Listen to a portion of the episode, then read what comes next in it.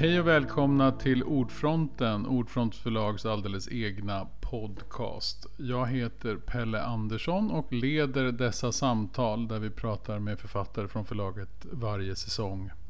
Och idag ska vi träffa Anja Alvin och Anastasia Lundqvist. Hej på er!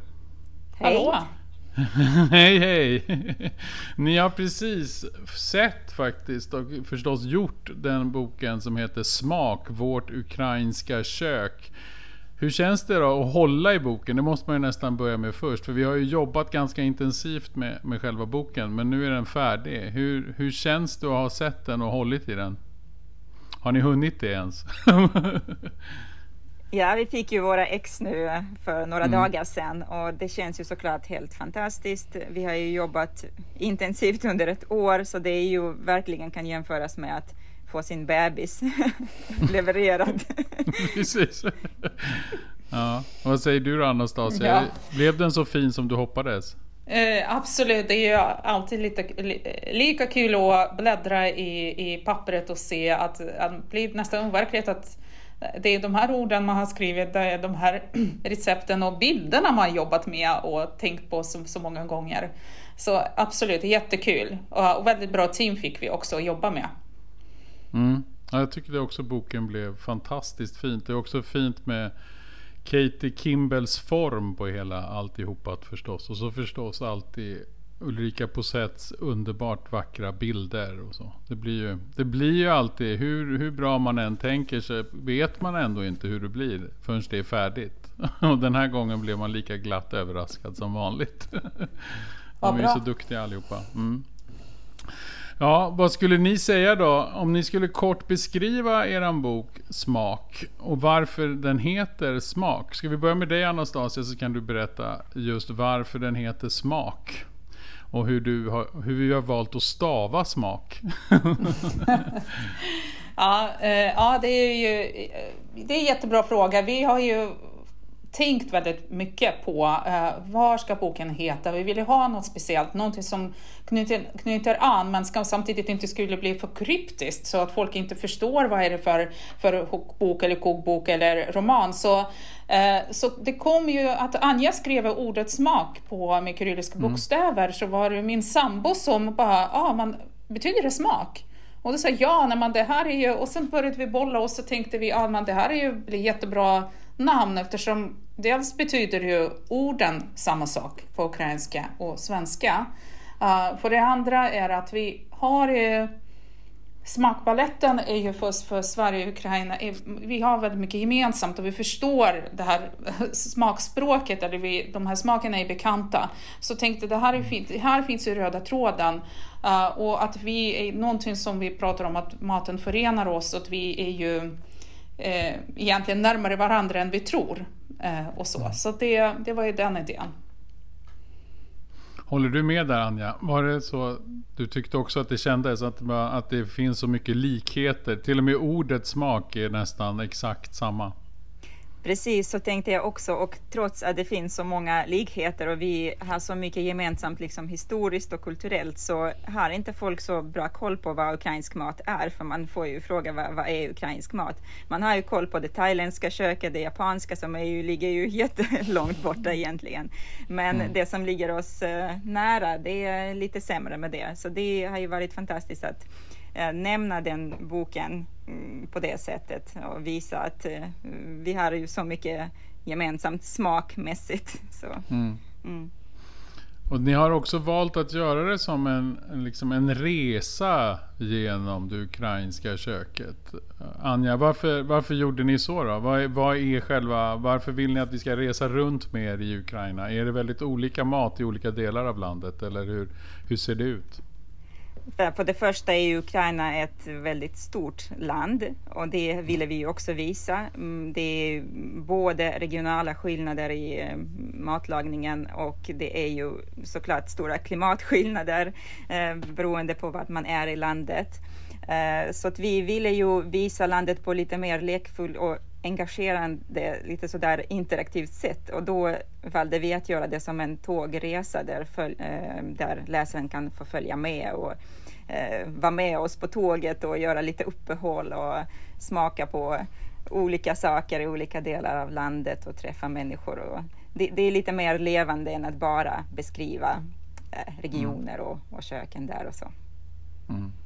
Vad säger du då Anastasia? Vad tycker du är mest, vilken, vilken del då av den här av Ukraina är, har den roligaste maten? Eller är det, är det liksom rolig mat överallt? Bara det att det, är, det finns olika varianter? Eller hur, hur skulle du beskriva det? Ja, all ukrainsk mat är rolig för mig. så kan man väl säga. Det finns ju, jag kan säga att det finns ju borsch i Ukraina som har hamnat på mm. Unesco världsarvslista förra året. Eh, det finns anledning till det också med kriget. Eh, men just att du kan ju smaka borsch i så olika, olika varianter. Du kan ju i varje region jobba dem på sitt eget sätt. Eh, och det är det som jag tycker är ju väldigt, väldigt kul att du kan ju även samma rätter har lite olika utformningar. Eh, så man, eh, tågresan var ju otroligt eh, trevligt och fint. Vi har också mött några människor på vägen. Det är klart, vi, vi gjorde inte riktiga resan eftersom på grund av kriget, men vi hoppas vi kan ju göra det när kriget är slut. Mm. Mm.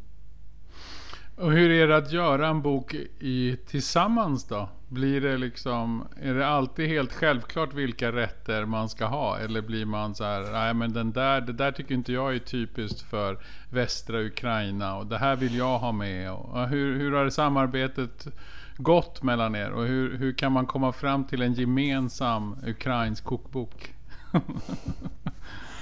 Ja, nej, men det, jag, det, jag tyckte att samarbetet flöt otroligt bra. Uh, vi hade ju samsyn. Uh, vi kunde diskutera saker där vi, jag skulle inte säga var överens, men vi hade ju kanske lite olika infallsvinklar och så kom vi fram till, okej, okay, då gör vi så här. Målet var ju att göra en bra, bra, bra kokbok och som skulle vara representativ, intressant och skulle visa ukrainska matkulturen. Så att, när vi hade det här målet i sikte så då hade vi bra jag tycker vi hade otroligt bra samarbete, eller hur Anja? Det tycker jag också. Vi hade ju kunnat skriva mm, dubbelt, trippelt så, så, så, mycket egentligen. Och det, det är den största utmaningen för oss var ju att stryka. Uh, ja, så det, det har inte varit några problem med att få fram material och vi tycker att vi har fått bra balans mellan det här traditionella och uh, lite nytänk, lite våra egna recept också lite anpassade för svenska kök eh, så det inte blir alldeles för konstigt eller krångligt. Kan man, kan man använda kokboken om man bara går? Kan man hitta nästan allting på ICA? Om jag skulle, eller på Coop eller en vanlig svensk mataffär. Kan jag hitta allt som behövs för att laga maten i smak? Vem av er ska svara på det? uh, okay, ja, alltså, Anja, du det, kan det göra mesta, så, såklart, mm. det mesta kan man ju mm. hitta. Sen finns det ju lite speciella ingredienser som den här färskosten eh, mm. som är lite speciell. Det, mm, men det, det kommer mer och mer i butik eh, sån här polsk eh, färskost som mm. inte är samma som keso. Men vi har ju också tips på hur man lätt kan göra det hemma och eh, sen så finns det inte så där jättemånga konstigheter. Vi beskriver ju våra eh, varmrökta päron också och det är en mm. väldigt lite speciell ingrediens som inte finns att köpa men den kan man ju också med lite rök innehav få fram. Men det är ingenting som är som inte kan ersättas med annat som vi tipsar Nej. om i boken. Precis. Anastasia, hur, hur, vad är ditt förhållande då till den här ukrainska maten? Vad är det som du tycker är det mest, mm. liksom, ja, vad ska man säga, det mest unika eller det som du tycker är väldigt speciellt med det ukrainska? Vad är det som du gör att du tycker att maten är så fantastisk från Ukraina? Mm. Ja, eh, för mig just eh, kriget var ju en eh, väckarklocka kan man väl säga, för att jag har ju rötter från Ukraina, eller min, min släkt har ju från Ukraina. Så det för mig var en, en viktig identitetsresa eller upptäckande. Vad, vad, vad består, vad, vad, vad är jag någonstans? Vad, vad befinner jag mig i, i mina rötter? Och, och, och, det är klart att det är ju i Östeuropa så många mat kulturer har ju berikat varandra och blandats. Eh, men då var det också sökande efter, okej, okay, vad är Ukrainas identitet? Det var ju väldigt viktigt. Uh, och mm. Mitt sätt var ju alltid att eh, vad ska man säga, bjuda folk på, på eh, mat. Och jag tycker att det är väldigt, det skapar broar mellan människor verkligen. Och, och på det sättet tänkte jag okej, okay, nu, nu är det bra, kul att veta vad, vad ukrainska eh, maten är, består av. Och just att gå in djupare i det. För att det finns ju inte jättemånga kokböcker som utforskar enbart ukrainsk mat och går in på regional nivå och, ser över, det, blir, det blir, finns ju alltid en blandning, men det är klart det finns en blandning i Ukraina också. Så mm. för mig var det otroligt intressant själv, det var ju, blev som egen forskningsprojekt och ta reda på vad, vad, vad är det för någonting. Och det var ju många intressanta upptäckter som man gjorde på resans gång just när det gäller mattraditioner och rätter som man inte hade en aning om. Man tror att man vet, man, man vet ju inte. Och det är ju det som vi beskriver i boken och jag, och jag hoppas att det även för svensk läsare blir väldigt intressant att upptäcka.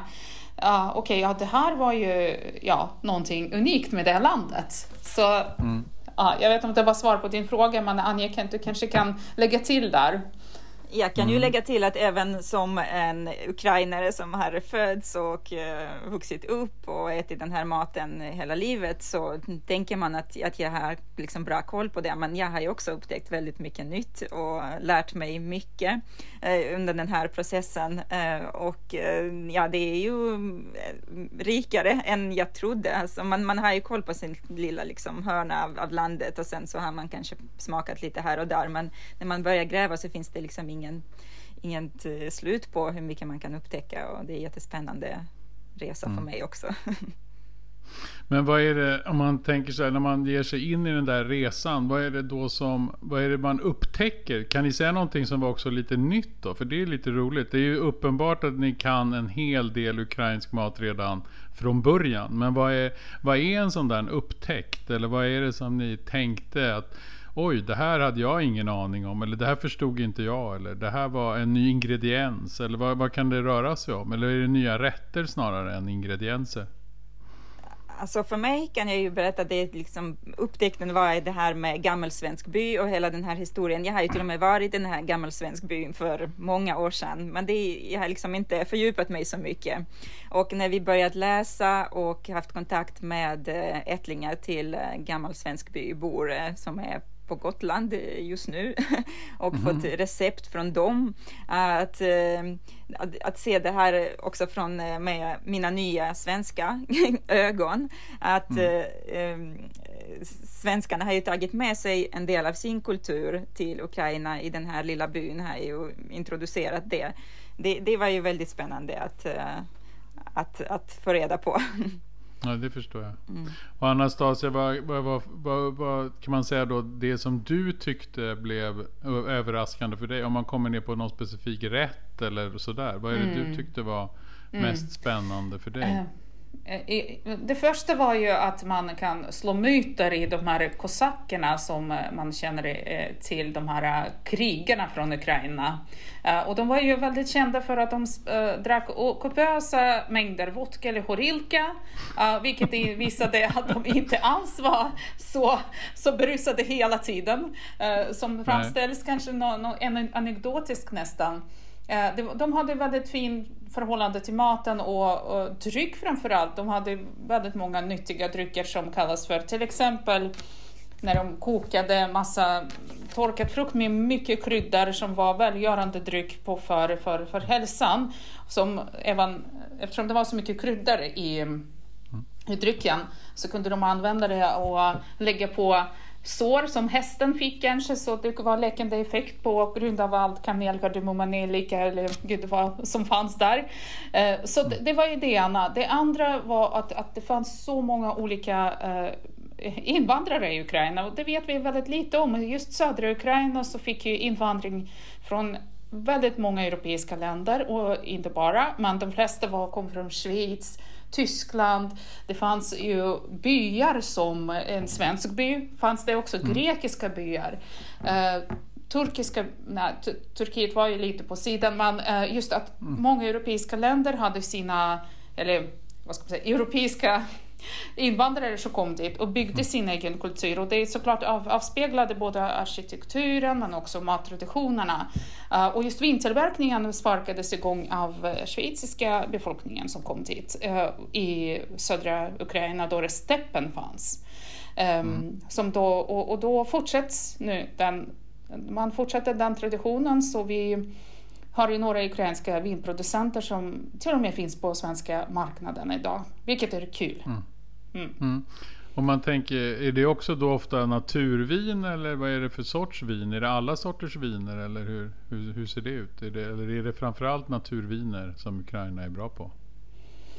Ja, jag skulle ja, säga det... både och. Ja, Annie, fortsätt. Mm. Ja. ja, både och. Och det är väldigt mm. populärt med bärviner som också eh, kommer in på den svenska marknaden nu som äh, heter mjöd. Det är liksom, infaller i kategorin mjöd, mjöd, men det är inga söta drycker utan det är um, torra, fina fruktviner. Så okay. det, jag hoppas att vi snart kan få smaka på det. det hoppas vi. Och den här när man då söker den här äh, matkulturen och man hittar rätterna. Och så, är, det, är det svårt att hitta recept och så? Eller finns det recept? Eller är det också Finns det strider om recepten? Förstår ni? Alltså är det någon familj som gör på ett visst sätt och någon annan på ett annat sätt? Eller hur, hur bestämmer man sig för vilket recept man ska välja? Är det bara det godaste? Eller hur gör man? Mm. Ja, det är ju det som kan vara utmaningen med ukrainska recept och i gamla böcker. Det finns liksom inget, inga ingress eller något som beskriver rätten hur det ska vara. Det är väldigt sådär godtyckliga mängder och tider och så det, det är lite sådär gå på känsla eh, recept. Så det, man måste ju provlaga och mm. liksom hitta någon slags eh, uh, gyllene... vad heter Något det? som man själv tycker är bra, alltså någon medelväg precis. kanske. Ja, ja. precis. Mm. Mm. Så, håller du med där Anastasia? Var det så? Mm. Uh, ja, uh, sen är ju det, såklart alla recept är subjektiva och alla tror att ens mors, mors, mormors recept är bäst. Uh, men vi ju kom, vad ska man säga, vårt, vårt sätt att, titta på ukrainska köket var dels ville vi se, okej, okay, är det, det här rätten god? Det finns ju också många folkrätter som är mycket enklare Uh, vi har ju kanske några i boken, men vi har ju förfinat dem att det blir ju också lite mer komplett rätt. Uh, så det mm. var ju lite så att tänka både och där, att det ska, folk ska tycka att det är gott att laga och bjuda kanske på, eller det kan vara en enkel men god vardagsrätt. Mm. Precis, ja. det ska inte bara vara tradition, utan det är Nej. viktigt att det är gott också. Ja. Vi, fick, vi fick ju många goda skratt när vi läste de här gamla böckerna. Alltså vi bara, men vad är det här? det, är verkligen är, det, det låter ju inte gott. Men eh, ja, kanske med lite krydda hade det kunnat, men det, ja, många rätter är lite för konstiga ibland. Ja. Skulle Precis. ni säga att det är väldigt mycket vegetarisk mat eller är det, är det en liksom animalisk eller vegetarisk i första hand? Eller vad, vad är traditionen egentligen? Är det att det är mycket grönsaker? Eller hur, hur tänker ni där? Ja, det skulle jag ju säga det är en till myt där som vi mm. kan slå hål på att uh, ukrainsk mat ska vara så tung och så fett och bara kött.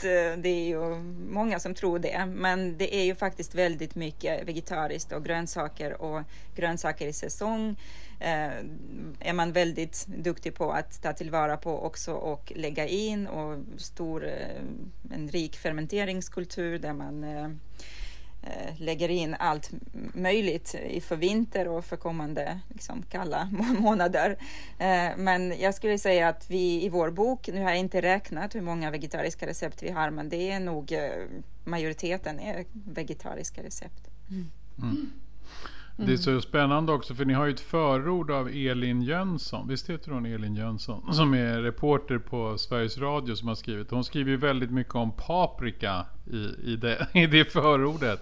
Är också paprika i övrigt, är det en, är det en stor rätt? Uh, ja, uh, paprika i, i färsk format är ju, finns ju. Det är någonting som man odlar. Det är därför Elin refererar till att hon ser det här mm. hela paprikafältet som odlas under brinnande krig. Så, mm. och, och, folk kan inte plocka paprika för att det är bomberna som, det var ju Kramatorsk.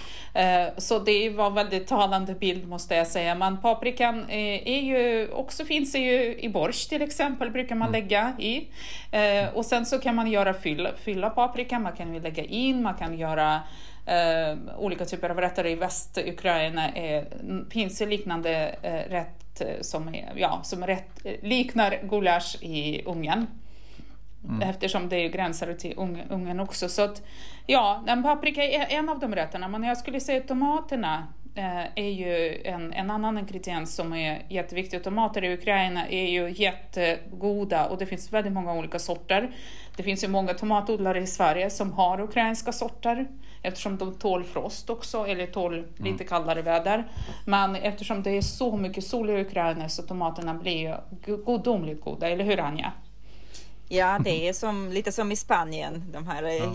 solmogna, om man nu har varit där och, och, provat, så det, det kan man jämföra med. Och att gå tillbaka till paprika så har vi ju fantastiska recept i vår bok. Det är den här fyllda paprikan, vegetarisk, med um, syrliga äpplen och majs och det är krämig tomatsås. Det är ju fantastisk rätt, det tycker jag alla ska testa. Och sen har vi ju stuvat vitkål med paprika i och borsch har ju paprika också eh, och den här ungerska bograc, eller ja, det som är eh, influenser från Ungern. Så att eh, absolut, paprikan är stor. Och tomat. Mm.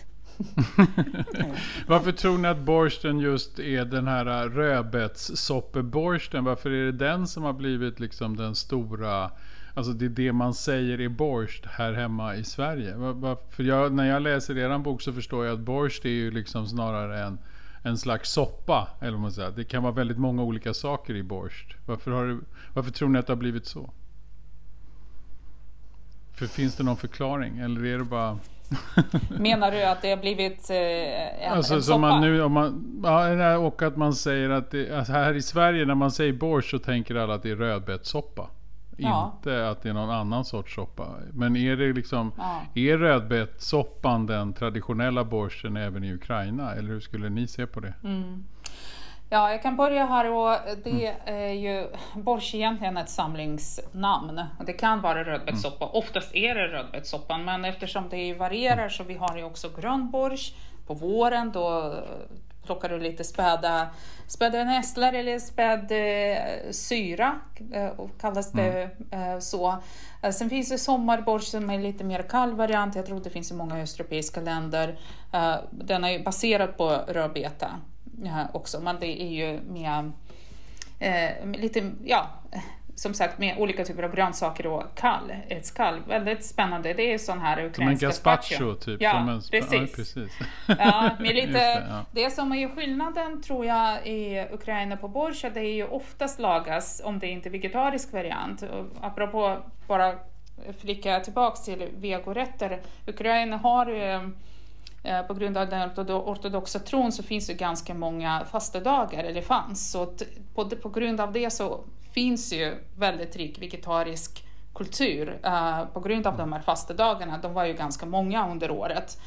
Uh, men just uh, borschen nu ska vi se. Jo, borsch, oftast kokas borschen med på, på, på fond, på köttfond och, och ben. Okay. och det är mm. det som ger mustigheten. Så det görs inte bara på rödbeta och grönsaker utan det ska vara det här djupet. Och vi har ju några recept i boken som är borst på oxsvans. Den är otroligt rik på smak. Mm. Det gjorde vi på, på, i, i pizzaugn med Anja. mm. Den var jättebra. Sen finns det borst på anka, ankbuljong. Eh, som vi också berättar i boken. Eh, och det är djupet man, ska, man vill åt. Eh, sen är grönsakerna mm. oftast sopporna i, i Ukraina de mixas inte till puré utan det är ju grönsakerna som ska finnas där och ge lite textur till, till rätten. Mm. Och sen är ju såklart alltid smetana till. Och mm. om man vill ha lite till. Till är ju en universell krydda för allting eller ört. Man kan alltid ha dill. Dillen är inte bara till fisk utan till allt. okay. Ja, det är till allt. Och sen så varför just den röda borsten som du frågar kanske har blivit mm. liksom den här symbolen för ukrainsk mat. Men jag tror det är bara för att det är en lite mm, vacker rätt. Liksom. Det är något, mm. liknar inte något annat. Det är lite um, representativt. Det är liksom en sån där det, det poppar. det mm, pockar precis, på uppmärksamhet. Det blir snyggt. Mm. Är det en borst ni har på framsidan av boken också? Är det en rödbetsborst som är där på, Exakt. på första sidan eller på framsidan av boken? Mm. mm. mm. Och pampushki, vitlöksbrödet. Just det, precis. och smetarna då, vad är det egentligen? Är det, vad, hur, skulle ni lägga det närmre gräddfil än crème fraîche? Eller vad är smetarna egentligen? Som också återkommer i boken. Mm. Anja, du kanske kan förklara Ja, lite det, vad det, det skriver mm. vi också i boken. Att, mm. Eh, mm. Vi, nu kallar vi det för smetana med betoning mm. på näst sista stavelsen. Men, men att det, att det är den universella... Det är säkert jag som säger fel. Ja. Nej, precis. Det är den här mm. ukrainska liksom, universella såsen. Eh, för vi, vi, man har inte så mycket såskultur så som i Sverige, brunsås och allt det där, eh, gräddsås. Och, så man, man dränker inte maten i sås, utan man, man har en klick smetana till. Eh, och så kan man mm. ju använda det på många olika sätt. Man lägger till vitlök eller örter så får man lite olika smaker. Och det är både till efterrätt och soppor och huvudrätter. Smetana är liksom det som man använder som sås. Mm. Men nog, vad är det egentligen? Vad är, ja, det, vad är ja. smetana? Det är ju en syrad mm. fermenterad mjölkprodukt. Det är, mm, man kan nog likna det med crème fraîche. Mm. Grädde, fermenterad grädde kan man väl säga. Och sen är ju, mm. äh, svar på din fråga är det ju att den, mm. är ju, den är inte lika fet som crème fraîche brukar inte vara. Eller hur? Ibland kan man hitta på kanske på marknaden men oftast ligger det mellan runt 20 procent fetthalt. Mm. Eh, och, och, och, eh, kan vara konsistensen som turkisk yoghurt kan det vara. Så, och, och sen är ju man har smetana till och med till desserter, eller hur Anja? Så att, eh, har du smetana hemma så kan du vara mästare på ukrainsk mat. det räcker. det räcker, jag menar om du har smetana på med ukrainska rätter så, och dill, ja. äh, inte desserter dock men ja. Vad skulle ni säga då om ni får välja eh, ett par rätter var? Om vi börjar med dig Anja. Vilka rätter tycker du är de här eh, som man verkligen skulle vilja göra och som du tycker är extra goda och, och, och mest spännande i kokboken? Om du får komma med några sådana förslag som du tycker att folk ska verkligen laga.